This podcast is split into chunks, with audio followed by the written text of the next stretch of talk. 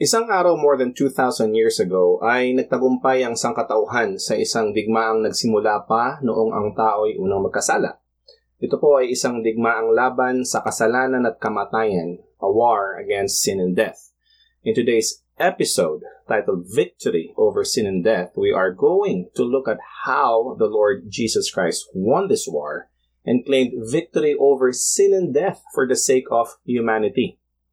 Again, my name is Mike Lopez and welcome to episode 6 here at onetruth.ph. Ang ating pong key verse for today is 1 Corinthians chapter 15 verse 55. At ang sabi po ay ganito sa English, O death, where is your victory? O death, where is your sting? Again, let me read that. 1 Corinthians chapter 15 verse 55. O death, where is your victory? O death, where is your sting. For every war, no, lagi pong merong simula yan. Laging may pinagsisimula ng gera. And just like most wars in history, the war against sin and death was started by one man. Ito po ay si Adam. Sabi po sa Romans chapter 5 verse 12, dumating ang kasalanan sa mundo dahil sa paglabag ni Adan sa utos ng Diyos. At dahil sa kasalanan, dumating din ang kamatayan. Kaya, lumaganap ang kamatayan sa lahat ng tao dahil nagkasala ang lahat. So sinasabi po sa Romans chapter 5 verse 12 na dahil po kay Adan kung bakit po pumasok ang kasalanan ngayon sa sangkatauhan. Ito po yung reason kung bakit po ang lahat ng tao ay nagkasala. Yung dahil yung unang tao na si Adam ay nagkaroon din po ng kasalanan. Okay, meron po tayong sequence of events. Natitignan po natin yung mga verses, no? But it's more or less uh, like this. Nilikha ng Diyos ang lahat, no? God created everything and then after that, God created man and woman in His image. Nilikha niya ang tao, pagkatapos po nito ay binigyan ng Diyos ng authority ang tao over all of His creation. And after that, nag-set ng rules ang Diyos. God set rules for man to obey. Man sinned by disobeying God. May rules na kailangan sundin, pero hindi sumunod ang tao. It is because of this na ang kasalanan po at ang kamatayan ay pumasok. Sabi po sa Genesis chapter 2 verse 17 ay ganito, Maliban lang sa bunga ng punong kahoy na, na nagbibigay ng kaalaman kung ano ang mabuti at masama, sapagkat sa oras na kainin mo ito, tiyak na mamamatay ka. Now, let me give you a bit of context for that. Ang Panginoong Diyos po ay nasa hardin ng Eden kasama si Adan at si Eva at binigyan niya ng instructions at sinabi niya na Maaari niyong kainin lahat ng bunga ng mga puno dito except for the fruit of the knowledge of good and evil. Sabi niya, kaya po sinabi niya sa Genesis chapter 2 verse 17, maliban lang sa bunga ng punong kahoy na nagbibigay ng kaalaman kung ano ang mabuti at ang masama. The moment na kinain niyo ito, tiyak na mamamatay ka. Fast forward a little bit sa Genesis chapter 3 verse 6 ay minasdan po ng babae yung puno Prior to this ay nagkaroon po ng pag-uusap yung ahas at si Eva at sinabi ng ahas na try mo, hmm, hindi ka naman mamamatay pag kinain mo yan. So minasdan po ni Eva. Sa basahin ko po yung verse 3 as chapter 3 verse 6 ng Genesis. Ang sabi ay nang pinagmasdan ng babae ang puno, napakaganda nitong tignan at ang bunga ay parang masarap kainin at dahil sa pagnanais niyang maging marunong, pumitas siya ng bunga at kumain nito.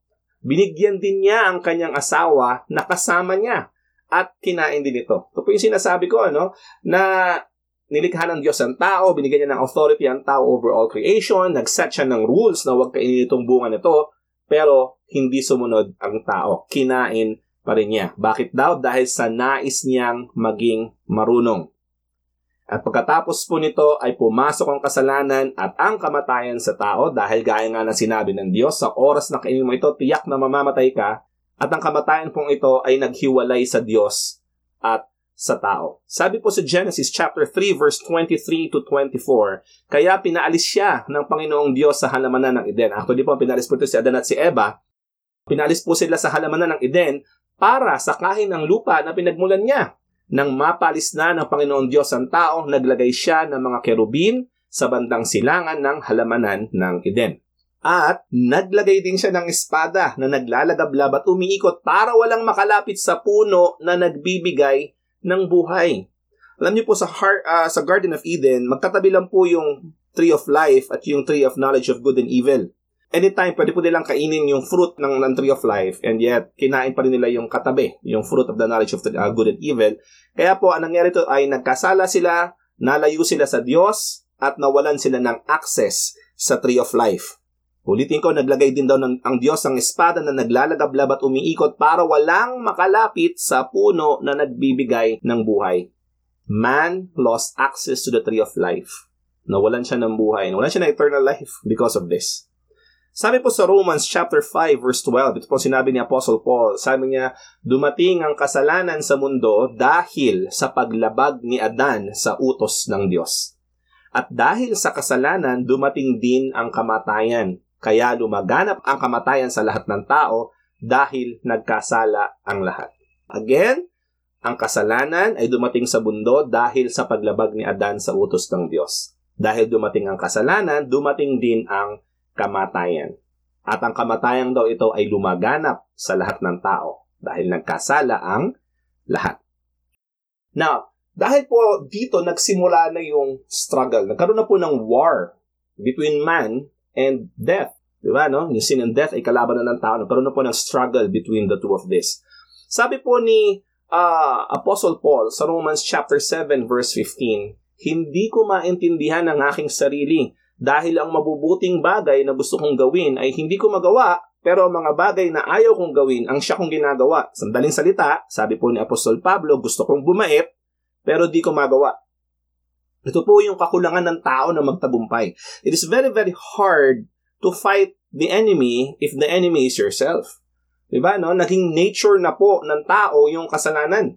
And because nature na siya ng tao, mahirap na siyang kalabanin kasi part na siya ng pagkatao natin. So, sabi po ni uh, Apostle Paul again sa verse 21 ng Romans chapter 7, sabi niya, ito ang natuklasan ko tungkol sa aking sarili. Nagkaroon siya ng discovery. Kung ibig kong gumawa ng mabuti, hinahadlangan ako ng kasamaang likas sa akin. Do you feel that? Nararamdaman niyo po ba ito? Nararanasan niyo ba yung struggle na yan sa inyong buhay? Gusto mong gumawa ng mabuti, pero hinahadlangan ka ng kasamaang likas sa iyo. Gusto mong tumulong, pero yung karamutang likas na ating kasalanan ay wag na nga, hindi na nga ako tutulong. Gusto mong mag-sorry sa taong nagawan mo ng kasalanan, pero hinahadlangan ka ng pride. At kung ano pa, no? this is the struggle of man. Mahirap itong kalabanin kasi likas daw ito sa atin. My question is, is everyone affected by Paul's dilemma? Ako po affected nito. Malamang ikaw, nararamdaman mo na affected ka rin. Alam niyo po siya mismo ang nagsabi sa Romans 3.23 sapagkat ang lahat ay nagkasala at hindi naging karapat-dapat sa paningin ng Diyos. Lahat daw ay nagkasala, therefore, lahat ay may masamang kalikasan. Ano pa po yung karugtong nito? Sabi niya, ang kabayaran ng kasalanan ay kamatayan. Sinabi niya po ito sa first part ng Romans chapter 6 verse 23. Alam niyo po, nakakalungkot dito ang tao po ay nagpapatuloy na gumagawa ng paraan para masolusyonan itong problemang ito. God gave us actually a temporary solution. Sa Old Testament po, nagbigay siya ng instructions kay Moses uh, para maghandog para sa ating mga kasalanan. And there are lots of rules about this. Ano? Hindi ko na po didetalyihin. Uh, pero sabi po sa Hebrews chapter 10 verse 11 is this, Naglilingkod ang mga pari araw-araw at paulit-ulit na nag-aalay ng ganoon ding mga handog na hindi naman nakapag-aalis ng kasalanan. Yung, yung instructions na binigay sa Old Testament, yung, yung law ni Moses about offering, the sacrifices and everything, ito daw po ginagawa ng mga priests araw-araw. Paulit-ulit daw po sila nag-aalay ng mga handog na ito, pero hindi naman daw ito nakapag-aalis ng kasalanan. Kaya yung dilema ni Paul ay paulit-ulit ulit-ulit, umiikot ng umiikot sa kanyang buhay dahil hindi naman daw talaga naaalis yung kasalanan. Andun lang din natatakpan, nababanlawan saglit, nahuhugasan, 99.9% nawawala. Pero bumabalik at bumabalik at bumabalik kasi hindi naman daw talaga ito naaalis. Yung, yung solution ng pag-offer ng sacrifices is temporary. And this is this struggle of humanity. This is what humanity has been doing for years and years and years and years. Pilit natin inaabot ng Diyos through our uh, yung mga relig- pagiging religyoso natin, yung mga sacrifices, yung mga pagbibigay natin, yung pag- pagiging mabait natin, we, we attempt, no? Yun po yung desire nating mapalapit sa Diyos. We attempt to get out of sin. Pero hindi tayo manalo-nalo dahil likas daw ito sa atin. Now, tingnan natin kung ano naman yung solution ni God. Nagkaroon ng war, nagkaroon ng temporary solution, But then God has His own permanent solution over this problem. Okay? Ang solution po niya ay si Jesus Christ. Si Jesus Christ ang kanyang solution. Uh, sabi po sa Deuteronomy chapter 20 verse 4, sapagkat ang Panginoon na inyong Diyos ang sasama sa inyo, makikipaglaban siya para sa inyo laban sa mga kaaway ninyo at pagtatagumpayin niya kayo. Ang context po nito ay actual na gera. No? Uh, ito po ay patungkol sa pag, pagdating ng Israel sa Promised Land at may magkakaroon sila ng mga kalaban doon. Uh, pero sinasabi ng Diyos dito na, don't worry, makikipaglaban ako for you. No? Ang mga ka- ako, akong bahalang lumaban sa kaaway ninyo at pagtatagumpayin ko kayo allow me to use this verse to apply it and because I believe it is applicable against our battle over sin and death. Ang Diyos din po nakipaglaban para sa atin, laban sa kasalanan, laban sa kamatayan, at pinagtagumpay din tayo ng Diyos dito. Sabi po sa John chapter 3 verse 16, alam na alam po natin ito at paulit-ulit niyo po itong maririnig sa akin, sapagkat ganito ang pag-ibig ng Diyos sa mga tao sa sanlibutan. Ibinigay niya ang kanyang bugtong na anak upang ang sino mang sumasampalataya sa Kanya ay hindi mapahamak kundi magkaroon ng buhay na walang hanggan. Binigay ng Diyos ang kanyang anak, ito yung kanyang solution. Ang kailangan daw gawin ng tao is to join by having faith kay Jesus Christ. Makibahagi sa pamamagitan ng pananampalataya kay Kristo. Kaya po si Jesus Christ lagi niya sinasabi, follow me, follow me, sumunod kayo sa akin. Sinasabi niya po na sumampalataya kayo sa akin. At kapag ginawa daw po ito ng tao, hindi na daw mapapahamak ang tao. Instead, makakaroon daw ng buhay na walang hanggan. Yung kamatayan na pinag-uusapan na dala ng kasalanan, mawawala po yun. Mapapalitan ng eternal life. Sa Romans chapter 3 verse 22, ito po ang sinabi ni Apostle Paul, ang tao'y itinuturing ng Diyos na matuwid sa pamamagitan ng pananampalataya kay Heso Kristo. Nagiging righteous lang daw tayo sa pamamagitan ng ating faith. Itinuturing tayo ng Diyos na matuwid. And mind you, ginamit niya po yung term na itinuturing hindi po ibig sabihin na naging matuwid tayo dahil sa sarili nating ginawa. Hindi ibig sabihin na nagkaroon ng change dahil sa sarili nating effort. But rather, God treats us as righteous dahil sa ating faith kay Jesus Christ. Kung baga, para bang hindi mo anak pero tinuturing mong anak. Hindi sa'yo pero tinuturing mong sa'yo. Ganun din po sa Diyos. Hindi naman talaga tayo naging matuwid dahil sa ating sarili. And yet, dahil sa ating pananampalataya sa Panginoong Hesus ay itinuturing tayong matuwid ng Diyos. At ang sabi pa po rito, wala daw pinapaboran ng Diyos kaya ang sino mong sumasampalataya kay Heso Kristo ay itinuturing niyang matuwid. Mayaman ka, mahirap ka, nag-aaral ka, hindi. Matangos ang ilong mo pango, maputi ka o maitim. Doesn't matter. Walang pinapaboran ng Diyos. Anumang lahi mo, anumang bansa mo, walang pinapaboran ng Diyos. Ang kailangan lang, manampalataya ka at ituturing kang matuwid ng Diyos. Yung po pagiging matuwid na ito, ito po'y kaloob ng Diyos. Ito po'y regalo ng Diyos. Sabi sa Romans chapter 6:23, yung first part kanina, ang kabayaran daw ng kasalanan ay kamatayan. Yung second part mong sabi, ang kaloob ng Diyos ay buhay na walang hanggan sa pamamagitan ni Kristo Jesus na ating Panginoon. Manampalataya ka, meron kang buhay na walang hanggan. John 3.16, sinabi yan. Romans 6.23, sinabi yan. Sinabi rin po yung pananampalataya, ang kailangan lang daw, faith in Jesus Christ. And last verse po natin dito sa section na to about God's solution with Jesus Christ. Sabi ko sa Romans chapter 5 verse 15, totoo ngang nagdala ng kamatayan sa maraming tao ang kasalanan ni Adan. Pero, mas nakakahigit ang biyaya at kaloob ng Diyos na dumating sa maraming tao sa pamamagitan ng isang tao na walang iba kundi si Heso Kristo. Napakagandang verse. Sabi niya, dumating daw sa isang tao, dahil sa isang tao ang kamatayan, nagkasala si Adan, dahil sa kasalanan niya, uh, nagkaroon ng kamatayan, at ang lahat ng tao ay naapektuhan because of this one man. Pero, mas nakahihigit daw ang regalo, ang biyaya ng Diyos na dumating sa maraming tao through Jesus Christ. Kaya nga po nagkatawan tao si Jesus Christ dahil tao yung nagkasala. Therefore, tao din yung kailangan magbayad ng kasalanan. Kaya po si Jesus Christ, though being God, ay nagkatawan tao. Kasi kailangan tao ang magbayad. Hindi natin kayang bayaran ng ating kasalanan kasi it's, it's a dilemma of man, di ba? No? In order to pay for sin, kailangan mong bayaran ito with death. Eh, ayaw nga natin ng death. Gusto nga natin ng life. Kailangan natin bumalik doon sa life. Eh, kaso para mabayaran mo yung sin mo, you have to die. So, paano ka pa mapupunta sa life? Kaya kailangan mo ng isang taong banal, ng isang taong walang mina ng kasalanan. We will look at, we will look at this a little bit more later para bayaran yung ating kasalanan. Let's look at the victory that Jesus Christ had over sin and death. Ito po yung pagtatagumpay ni Kristo para sa sangkatauhan.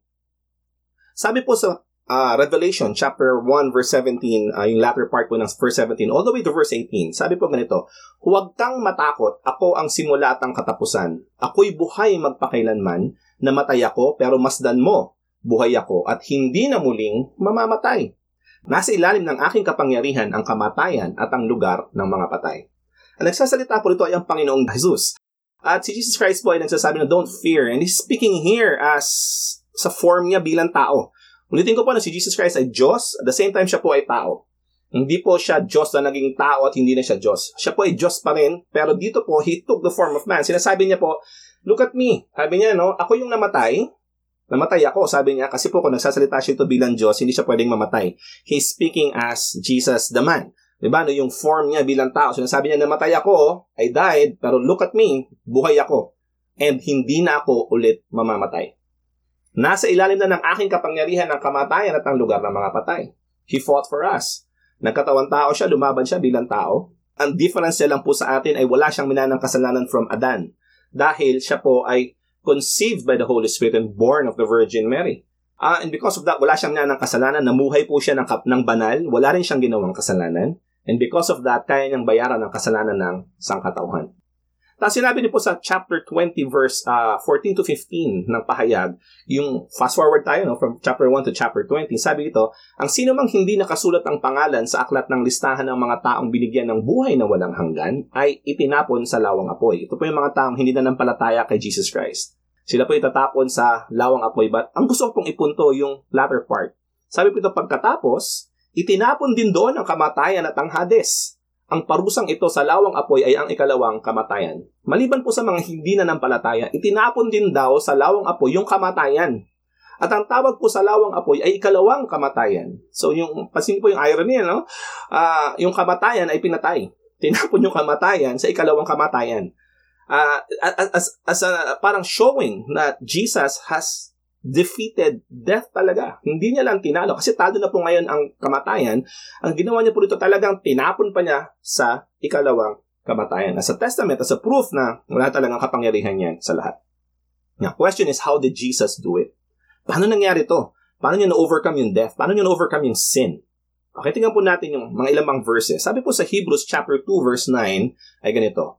Tungkol kay Jesus, alam natin sa maikling panahon, naging mas mababa ang kalagayan niya kaysa sa mga anghel para maranasan niyang mamatay para sa lahat sa pamamagitan ng biyaya ng Diyos.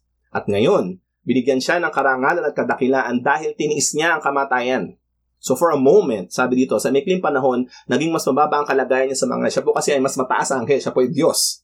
Pero naging mas mababa ang kalagayan sa mga anghel, naging tao po siya, para daw maranasan niyang mamatay para sa lahat sa pamamagitan ng biyaya ng Diyos. That He may taste death para sa atin. Para maranasan natin yung grace ng Diyos. At because of that, binigyan siya ng karangalan at kadakilaan dahil tiniis niya ang kamatayan. Another verse, sabi po sa Philippians chapter 2 verse uh, 6 to 8, kahit na nasa kanya ang katangian ng Diyos, hindi niya itinuring ang pagiging kapantay ng Diyos bilang isang bagay na dapat panghawakan Diyos po siya eh. Pwede niya panghawakan yung pagiging Diyos niya. Hindi niya, sabi niya, hindi niya pinanghawakan to, binitawan niya yung kanyang pagiging Diyos. Sa halip, no, yung, yung kanyang katangian bilang Diyos. Hindi ko pa sila bitawan niya, sorry. Hindi ko binitawan yung kanyang, hindi po binitawan yung kanyang pagiging Diyos. Binitawan niya po yung kanyang katangian, yung kanyang uh, yung, yung buhay, kailangan niya ngayon mamatay. Dati hindi siya nagugutom, ngayon nagugutom na siya. At marami pang iba, no, yung katangian ng Diyos, ay binitawan niya. Sa halip daw ay ibinabaan niya ng lubusan ang sarili niya sa pamamagitan ng pag-aanyong alipin.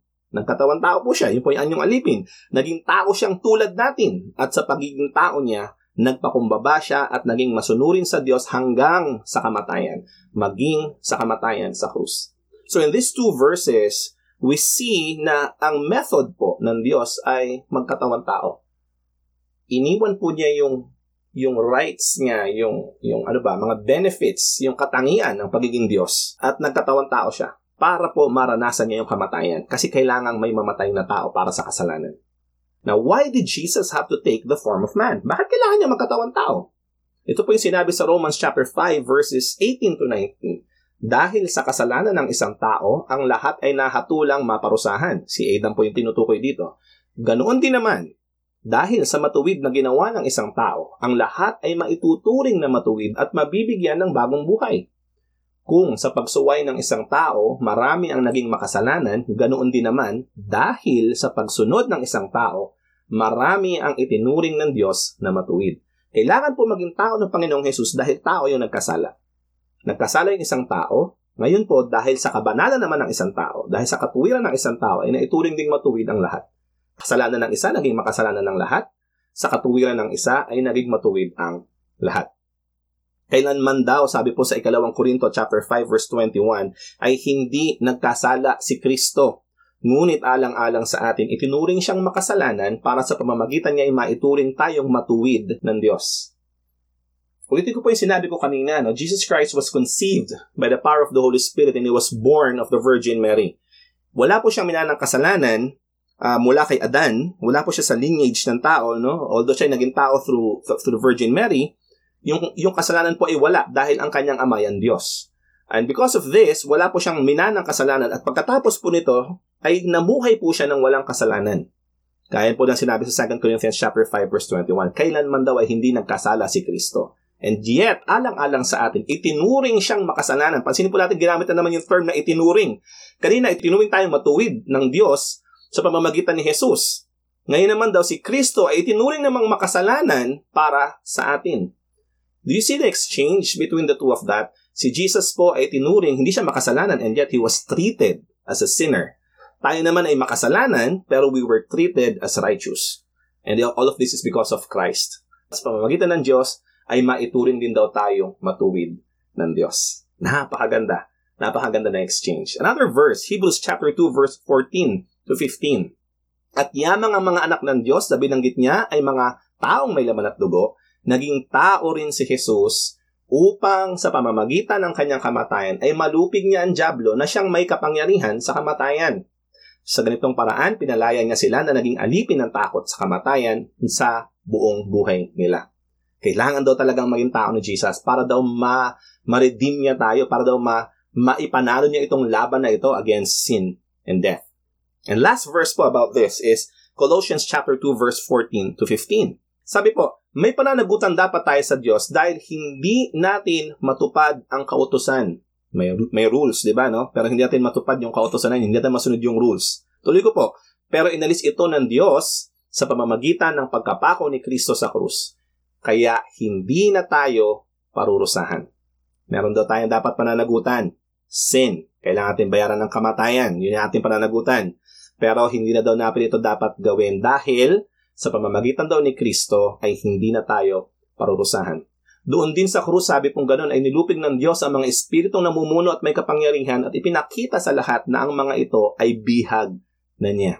Jesus is victorious over it over all of the powers and principalities, over sin, over death. And what's the proof of his victory? Anong katunayan na siya po ay nagtagumpay? Simple lang po. Sabi po sa 1 Corinthians chapter 15 verse 20, ang totoo, muling nabuhay si Kristo bilang katibayan na muling bubuhayin ang mga patay. Ibig sabihin po nito, yung death ay wala na, bubuhayin na po muli yung mga patay, at ang katibayan daw nito ay yung pagkabuhay ni Jesus Christ. Alam niyo po, sa Bible, marami kayong mababasang kwento na patay at muling nabuhay, pero namatay po sila ulit. Ah, si Jesus binuhay niya po si Lazarus. Si Lazarus po ay patay na ngayon. Si Paul, si Peter, may mga binuhay po sila, pero yung mga binuhay nila ay patay na rin ngayon. Sa Old Testament po, si Elijah may binuhay, si Elisha may binuhay, pero ngayon po ay patay na rin yung mga binuhay nila. Pero si Jesus Christ po ay nabuhay, pero hindi siya namatay at hindi na siya mamamatay gaya po ng sinabi sa Revelation chapter 1 kanina. At ito po yung proof ng victory. Si Jesus po ay nabuhay bilang katibayan na muli niya tayong bubuhayin. Okay? Matthew chapter 16 verse 18, another proof of this victory, sabi po ni Jesus Christ, sabi niya, kausap niya po rito si, si Apostle Peter, sabi niya, sinasabi ko sa iyo na ikaw si Pedro, at sa batong ito, itatayo ko ang aking iglesia, at hindi ito malulupig kahit ng kapangyarihan ng kamatayan. Ano po ibig sabihin nito? Ang kapangyarihan po ng kamatayan, or sabi sa, sa actually po sa, sa English, ano, sa, and the gates of hell shall not prevail. Ano po ibig sabihin nung the gates of hell shall not prevail? Tayo po ay bihag ng kamatayan. Uh, para ka nakakulong and there's a gate preventing us from getting out of death. Pero ang sabi po dito, lahat daw ng bahagi ng kanyang church, lahat ng nanampalataya kay Jesus Christ. No, katulad po kung paano nanampalataya si Apostle Peter sa kanya nung nagpakilala siya Uh, uh, doon tinanong siya ni Jesus Christ, sino ako? At sinabi ni Peter, you are the Christ, the Son of the living God. Lahat po na nananampalataya ng katulad ni Peter, that Jesus is the Christ, that Jesus is the Son of the living God, Tayo po ay magiging bahagi ng iglesia at hindi daw tayo malulupig kahit ng kapangyarihan ng kamatayan. Hindi na po tayo kayang ikulong pa ng gates of hell. We are free from the gates of hell. We are free from hell. Okay? Siya po ay muling nabuhay bilang katibayan na katulad niya ay mabubuhay din tayo. Siya po ay nakalaya sa kamatayan bilang patunay na tayo po ay makakalaya at nakalaya na nga sa kamatayan. Now, let's, ito po yung last part, no? Ano po ba ang pakinabang ng tao? Ano pakinabang natin, no? Basahin ko po yung 1 Corinthians chapter 15 verses 54 to 57. Sabi po ay ganito, Kapag ang katawang ito na nabubulok, itong katawan natin, at namamatay, ay napalitan na ng katawang hindi nabubulok at hindi namamatay, matutupad na ang sinasabi sa kasulatan na nalupig na ang kamatayan, ganap na ang tagumpay. Nasaan ang kamatayan ng iyong tagumpay? Nasaan na ang iyong kapangyarihan? May kapangyarihan lamang ang kamatayan sa atin dahil sa kasalanan at may kapangyarihan ang kasalanan sa atin dahil mayroong kautusan. Ngunit salamat sa Diyos dahil binigyan niya tayo ng tagumpay sa mga bagay na ito sa pamamagitan ng ating Panginoong Heso Kristo. Sabi po ni Apostle Paul, no? Yung katawang nabubulok, yung katawang namamatay, papalitan niya ng katawang hindi nabubulok at hindi namamatay. And then, when that happens, matutupad na po yung sinabi sa, sa kasulatan. Sa Old Testament na nalupig na ang kamatayan. Tapos na. So, sinabi Jesus Christ, no, it is done. Yun po ang sinasabi ni Jesus doon eh. It is done. Hindi po sinasabi okay, namatay na ako. No, sinasabi niya, victory is here. Tapos sinabi niya po, nasaan ang kamatayan ng iyong tabumpay? Nasaan na ang iyong kapangyarihan? Tapos po sinabi po di Apostle Peter, ulitin ko, no, na may kapangyarihan lang daw yung kamatayan dahil sa kasalanan. At yung kasalanan daw ay may kapangyarihan dahil merong kautusan. Pero because of this, dahil sa, dahil sa alam ng Diyos na hindi natin kaya, no, salamat sa Kanya at binigyan tayo ng tagumpay through Jesus Christ. He fought for us. Gaya na sinabi sa Deuteronomy chapter 20 verse 4. Ito pong kinote ni Apostle Paul is most likely based on Isaiah 25 verse 8, Isaiah 26 verse 19, and most likely Hosea chapter 13 verse 14. Another verse, chapter 20 verse 6, uh, ng, ng Revelation, mapalad at banal ang mga kabilang sa unang pagkabuhay ng mga patay. Walang kapangyarihan sa kanila ang ikalawang kamatayan. 2 Timothy chapter 1 verse 9 to 10. Iniligtas at itinawag tayo ng Diyos para maging Kanya. Hindi dahil sa ating mga gawa, kundi ayon sa layunin at biyaya na ibinigay sa atin ni Kristo Jesus bago pa nagsimula ang mundo. Ito po ay plano na ng Diyos even before He created the world. Alam na kasi niya lahat ng mangyayari. Alam niya makakasala ang tao. Alam niya na hindi kakayanin ng tao. Kaya gumawa na siya ng solusyon. At ito po ay ginawa niya ayon sa kanyang layunin at biyaya out of His grace. At ibigay daw niya sa atin si Kristo even before the world started. Ngunit, nahayag lang ito nang dumating si Kristo na ating tagapagligtas. Tinanggalan niya ng kapangyarihan ng kamatayan at ipinahayag sa atin ang buhay na walang hanggan sa pamamagitan ng magandang balita. But if you're listening to this right now, ito po yung mabuting balita. In-expound ko lang. But the good news is very simple. Si Jesus Christ po, God, nagkatawan tao para bayaran ang ating kasalanan. Manampalataya ka sa Kanya, manampalataya tayo sa Kanya, at patatawarin niya tayo sa ating kasalanan at hindi na tayo makakaranas pa ng kamatayan. Bibigyan tayo ng buhay na walang hanggan. That is essentially the good news that Jesus Christ came to save man. And because of this, tayo po ay nakaranas ng kaligtasan. Tinawag tayo ng Diyos, tinatawag ka ng Diyos ngayon. Makinig ka lang sa tawag ng Diyos. Manampalataya ka lang sa Panginoong Jesus and you will reap the benefits of Christ's victory over sin and death. 1 John chapter 2 verse 2 siya ang binigay na handog para sa kapatawaran ng ating mga kasalanan at hindi lang ng mga kasalanan natin, kundi pati na rin ng kasalanan ng buong mundo. Yeah, benefit na naman po yan. Di ba? Pakaganda ng benefit. Siya ang binigay na handog. That, the Old Testament po may mga handog, may mga hayop na inaalay. Pero in this case, si Jesus na po mismo yung namatay. Yung temporary offering na sinabi kanina sa Hebrews na paulit-ulit daw na ginagawa ng mga pari pero hindi naman daw nakapagtatanggal ng kasalanan, Pinalitan na po ng permanent solution si Jesus Christ. Siya ang ibinigay na handog para sa kapatawaran ng ating mga kasalanan. Ako, ikaw na nakikinig nito. At hindi lang daw sa atin, kundi daw para sa kasalanan ng buong mundo. Binayaran niya lahat ng ating kasalanan. That's a very good benefit. Wala po tayong ginawa. Diyos po ang gumawa ng lahat. Si Jesus ang naglilinis ng ating mga kasalanan. Wow, grabe ano? At ang kanyang ama ay siya na rin ating ama. Kaya hindi niya ikinahihiya na ituring tayo mga kapatid niya. Another benefit, nilinis na yung kasalanan natin. Ang ama, ng, ang ama ni Jesus Christ, ang Diyos Ama, ay ama na rin natin. Anak na tayo ngayon ng Diyos. At hindi na rin daw niya tayo ikinahihiya na ituring niya tayong kapatid. Kapatid na rin tayo ng Panginoong Yesus. Wow, sarap isipin ano? Um, pag nagtawagan pala tayong brothers, kuya natin lahat si Jesus. Di ba? No? Brother, sister, si Jesus talaga yung panganay. Yun po yung nakakatuwang isipin na napakasarap sa pakiramdam because we have been transformed from being malayo sa Diyos nung nangyari sa kay Adam and Eve, 'di ba? No, sa Old Testament. Ngayon malapit tayo at hindi na tayo malapit na kasama at kaibigan ng Diyos. Tayo po ay anak ng Diyos, kapatid ng Panginoong Hesus. Okay? Hebrews chapter 2 verse 11 niyo po 'yan mababasa. Romans chapter 6 verse 14. Hindi na dapat maghali sa inyo ang kasalanan dahil wala na kayo sa ilalim ng kautusan kundi sa ilalim na ng biyaya ng Diyos.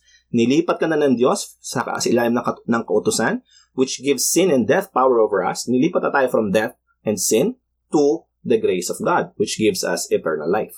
Yun po yung isa pang benefit, eternal life. At, at ano pa po? Hindi nahahatulan ng kaparusahan ang mga nakay Kristo Jesus. Romans chapter 8 verse 1 wala ka nang poproblemahing judgment. Yan po yung mga benefits ng isang taong nananampalataya sa Panginoong Hesus. Lahat po nung, nung pagkapanalo ng Panginoong Hesus over sin and death, ito po yung dinadala para sa atin. Eternal life, perfect relationship with God, perfect relationship with each other, hindi tayo hatulan ng kamatayan, wala nang judgment tayo po problemahin, tayo po nilinis na sa ating mga kasalanan, wala nang guilt, dahil itinuring na tayong anak ng Diyos. Itinuring na tayong righteous ng Diyos. Remember, God fights for us. He fights for us. Kaya nga po sabi ni Paul sa Romans chapter 8 verse 31, What then shall we say to these things? If God is for us, who can be against us? Kung ang Diyos ay panig sa atin, walang makakatalo sa atin.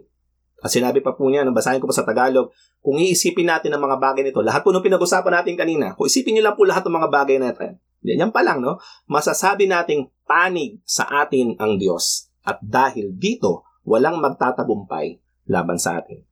Yun po yung Tagalog ng if God is for us, who can be against us? Mas maganda po yung Tagalog, mas gusto ko eh. Diba, sabi po kasi ito, masasabi nating panig sa atin ng Diyos at dahil dito walang magtatagumpay laban sa atin. Sabi po, no, basahin lang yung mga verses, basahin mo lang yung Bible, unawain mo lang yung ginawa ng Diyos na hindi naman niya kailangan gawin para sa tao. Pwede naman niyang burahin ang tao at mag-start over. Pero ginawa niya ito kasi ang Diyos ay panig sa atin. Alam niyo po, even more than that, He also preserves us. Hindi niya lang tayo niligtas tapos sinabi, o oh, bahala ka na sa buhay mo ha. Ang ginawa ng Diyos, niligtas niya tayo, tapos preserve pa niya tayo. Romans chapter 8 verses 38 to 39. Sabi po ni Paul, Natitiyak ko na walang makapaghihiwalay sa atin sa pag-ibig ng Diyos na ipinakita sa atin sa pamamagitan ni Kristo Jesus na ating Panginoon.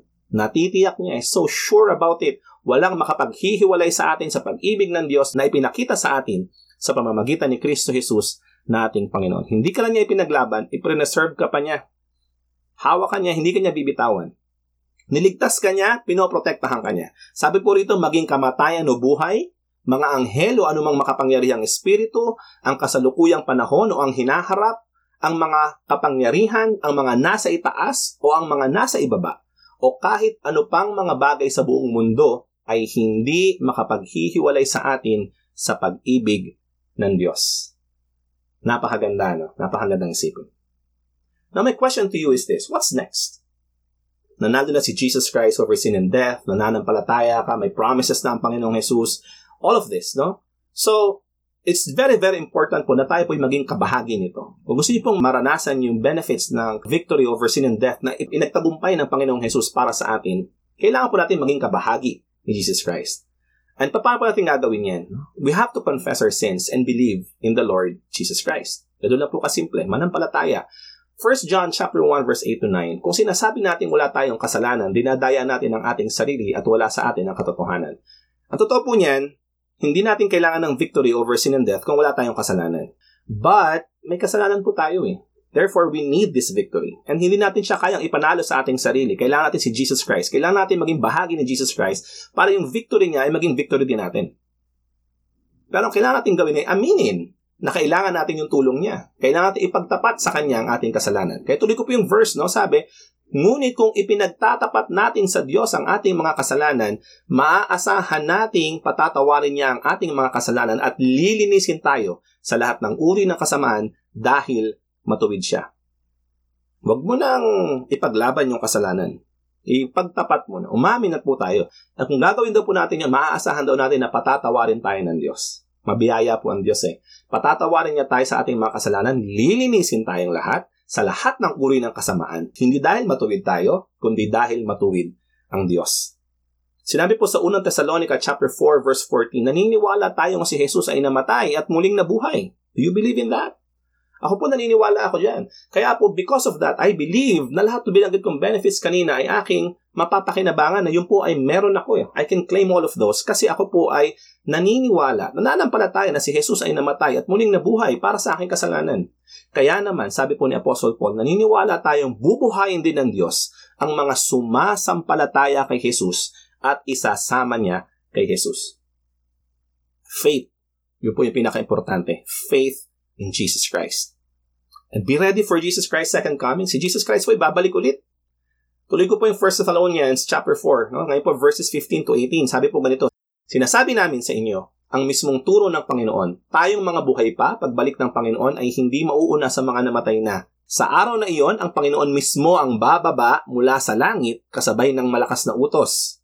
Maririnig ang pagtawag ng punong anghel at ang pagtunog ng trumpeta ng Diyos ang mga namatay na sumasampalataya kay Kristo ang unang bubuhayin. Pagkatapos, ang mga buhay pa sa atin sa araw na iyon ay kasama nilang dadalhin sa mga ulap para salubungin ang Panginoon sa himpapawid. At makakasama na natin ang Panginoon magpakailanman. Kaya nga mga kapatid, pasiglahin ninyo ang isa't isa sa pamamagitan ng mga aral na ito. Death is temporary, kapatid. We will be resurrected kung mamatay man tayo. At kung sakaling dumating ang Panginoong Jesus ng buhay pa tayo, tatawagin pa rin tayo, will be given a new body. Ang question is, kapag nangyari po ito, tumunog ang trompeta ng Diyos, kasama kaya tayo sa susunduin? Yun ang tanong, di ba? No? So let's be ready for Jesus Christ's second coming. Have faith in Him now. Hindi po pwedeng bukas. Baka bukas dumating, baka mamayang gabi, baka late na ang iyong uh, pananampalataya. Have faith in Jesus Christ now. Kaya ka po nakikinig dito, kaya mo po ito naririnig because God is speaking to you. Maaring through me, maaring through other people, but God is speaking to you. Alam niyo po, pag nangyari po ito, wala nang takot sa kamatayan. Psalm 23 verse 4, makiklaim po natin yan sa ating buhay. Sabi po ron, even though I walk through the valley of the shadow of death, I will fear no evil, for you are with me.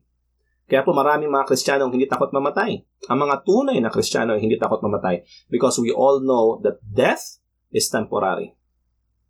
Now, ito po yung pinakamasarap na part, the irony of it, di ba, no? The death of death itself. 1 Corinthians chapter 15 verse 26, sabi po dito, at ang huling kaaway na kanyang lulupigin ay ang kamatayan. Jesus Christ already have victory over sin and death. Pero death is still around. Lulupigin pa po ito, no, yung kamatayan na ito. Kailan po mangyari ito? Sa yung binasa natin kanina, Revelation chapter 20 verse uh, ah, 15. Pagkatapos, itinapon din doon ang kamatayan at ang Hades. Ang parusang ito sa lawang apoy ay ang kalawang kamatayan. Ito na po yung paglupig ng Panginoong Hesus sa kamatayan, yung final, finality of it all, the death of death itself. Yung kamatayan, itatapon sa ikalawang kamatayan. Napakaganda. And this is what victory over sin and death is. Ito po ay pinagtagumpay na ng Panginoong Hesus at maaari po tayong maging kabahagi nito kung tayo po ay mananampalataya sa Kanya. So, let me end it with a story. No, ito po ay kwento sa John chapter 11. This is the story of Lazarus. Maaari narinig niyo na po si Lazarus. Siya po ay kapatid ni Maria at ni Marta at siya po ay namatay. Ang kwento po ay una, nagkasakit. Nagpadala po ng balita si Marta at si Maria kay Jesus Christ na may sakit si Lazarus. Si Jesus Christ po ay hindi kinabahan, hindi siya na problema. Actually, nagstay pa siya kung nasaan siya ng two days, hindi kagad siya pumunta kay Lazarus. And after two days, nag-decide siyang puntahan si Lazarus. Sinabi niya po sa mga apostle niya sa verse 11 ng John chapter 11 ay ganito, Ang kaibigan nating si Lazarus ay natutulog. Pupunta ako roon upang gisingin siya. At pagkatapos po ito sumagot yung mga apostles, mga disciples, sabi niya, Lord, kung natutulog po siya, hayaan na natin siyang matulog para lalo siyang gumaling. Hindi na nila intindihan na sinasabi ni Jesus ay patay na po si Lazarus. Tapos po pumunta siya ron, sinalubong po siya ni Martha, at sinabi ni Martha sa kanya, Lord, patay na si Lazarus. Malungkot po siya. Pero ang sagot po sa kanya ni Jesus Christ sa verse 23, muling mabubuhay ang kapatid mo. Tapos po nagpatuloy po siya sa kanyang pagsasabi. Sinabi ni Jesus sa kanya, Ako ang bumubuhay sa mga namatay at ako rin ang nagbibigay ng buhay. Ang sumasampalataya sa akin kahit mamatay ay muling mabubuhay ang sino mang nabubuhay at sumasampalataya sa akin ay hindi mamamatay kailanman. Tapos ang tanong po siya, naniniwala ka ba sa sinabi ko? Bago pa tayo tumuloy, no, tignan niyo po natin ito.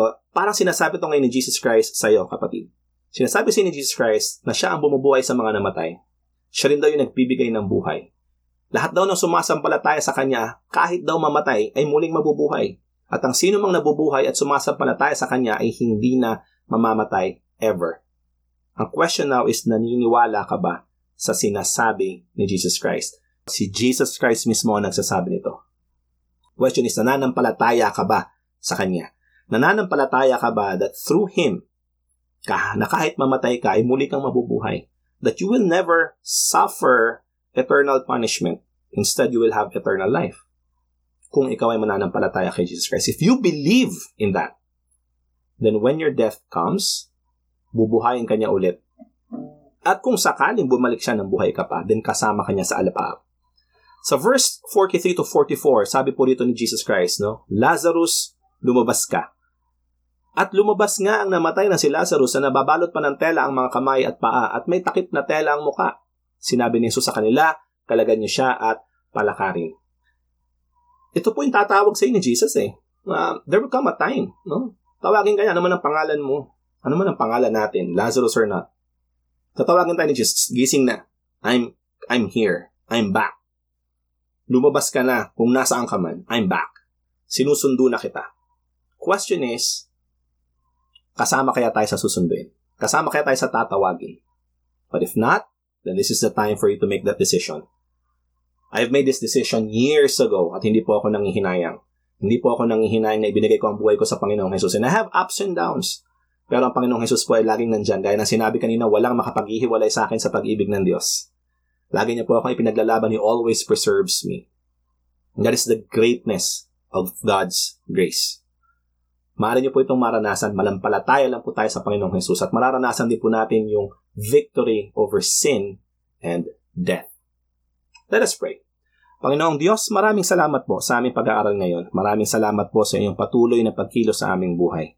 Ang dalangin ko sa akin po mga kapatid na nakikinig ngayon sa podcast na ito na kayo po ay kumilos sa kanila. Ikaw po ang mangusap sa kanila pong pananalangin, sa kanilang pagsuko ng kanilang buhay. Kayo po ang magpadama sa kanila ng iyong yakap at magpadama sa kanila ng assurance na kayo nga po ang siyang nagligtas sa kanila. O Panginoon, maraming salamat sa iyong ginawa. Maraming salamat po sa iyong sakripisyo. Maraming salamat dahil sa inyo pong pagkamatay ay nagkaroon kami ng buhay. At sa inyong muling pagkabuhay ay nagkaroon kami ng katiyakan. Maraming maraming salamat o Diyos. Ito aking dalangin sa pangalan ng Panginoong Jesus. Amen.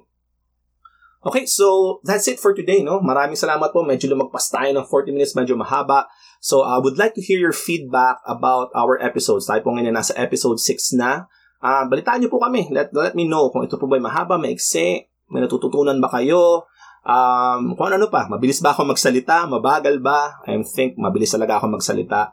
Um, at kung ano pa po, ano, baka may mga topics po kayong gustong uh, ipag-usapan, please connect with us to our Facebook group. Okay, you could uh, go to onetruth.ph slash Facebook at dadalhin po niya kayo sa aming Facebook group.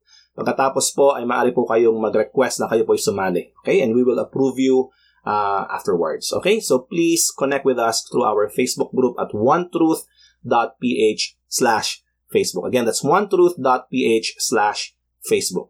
Maraming maraming salamat po. Ako po ulit si Mike Lopez from OneTruth.ph. God bless you all.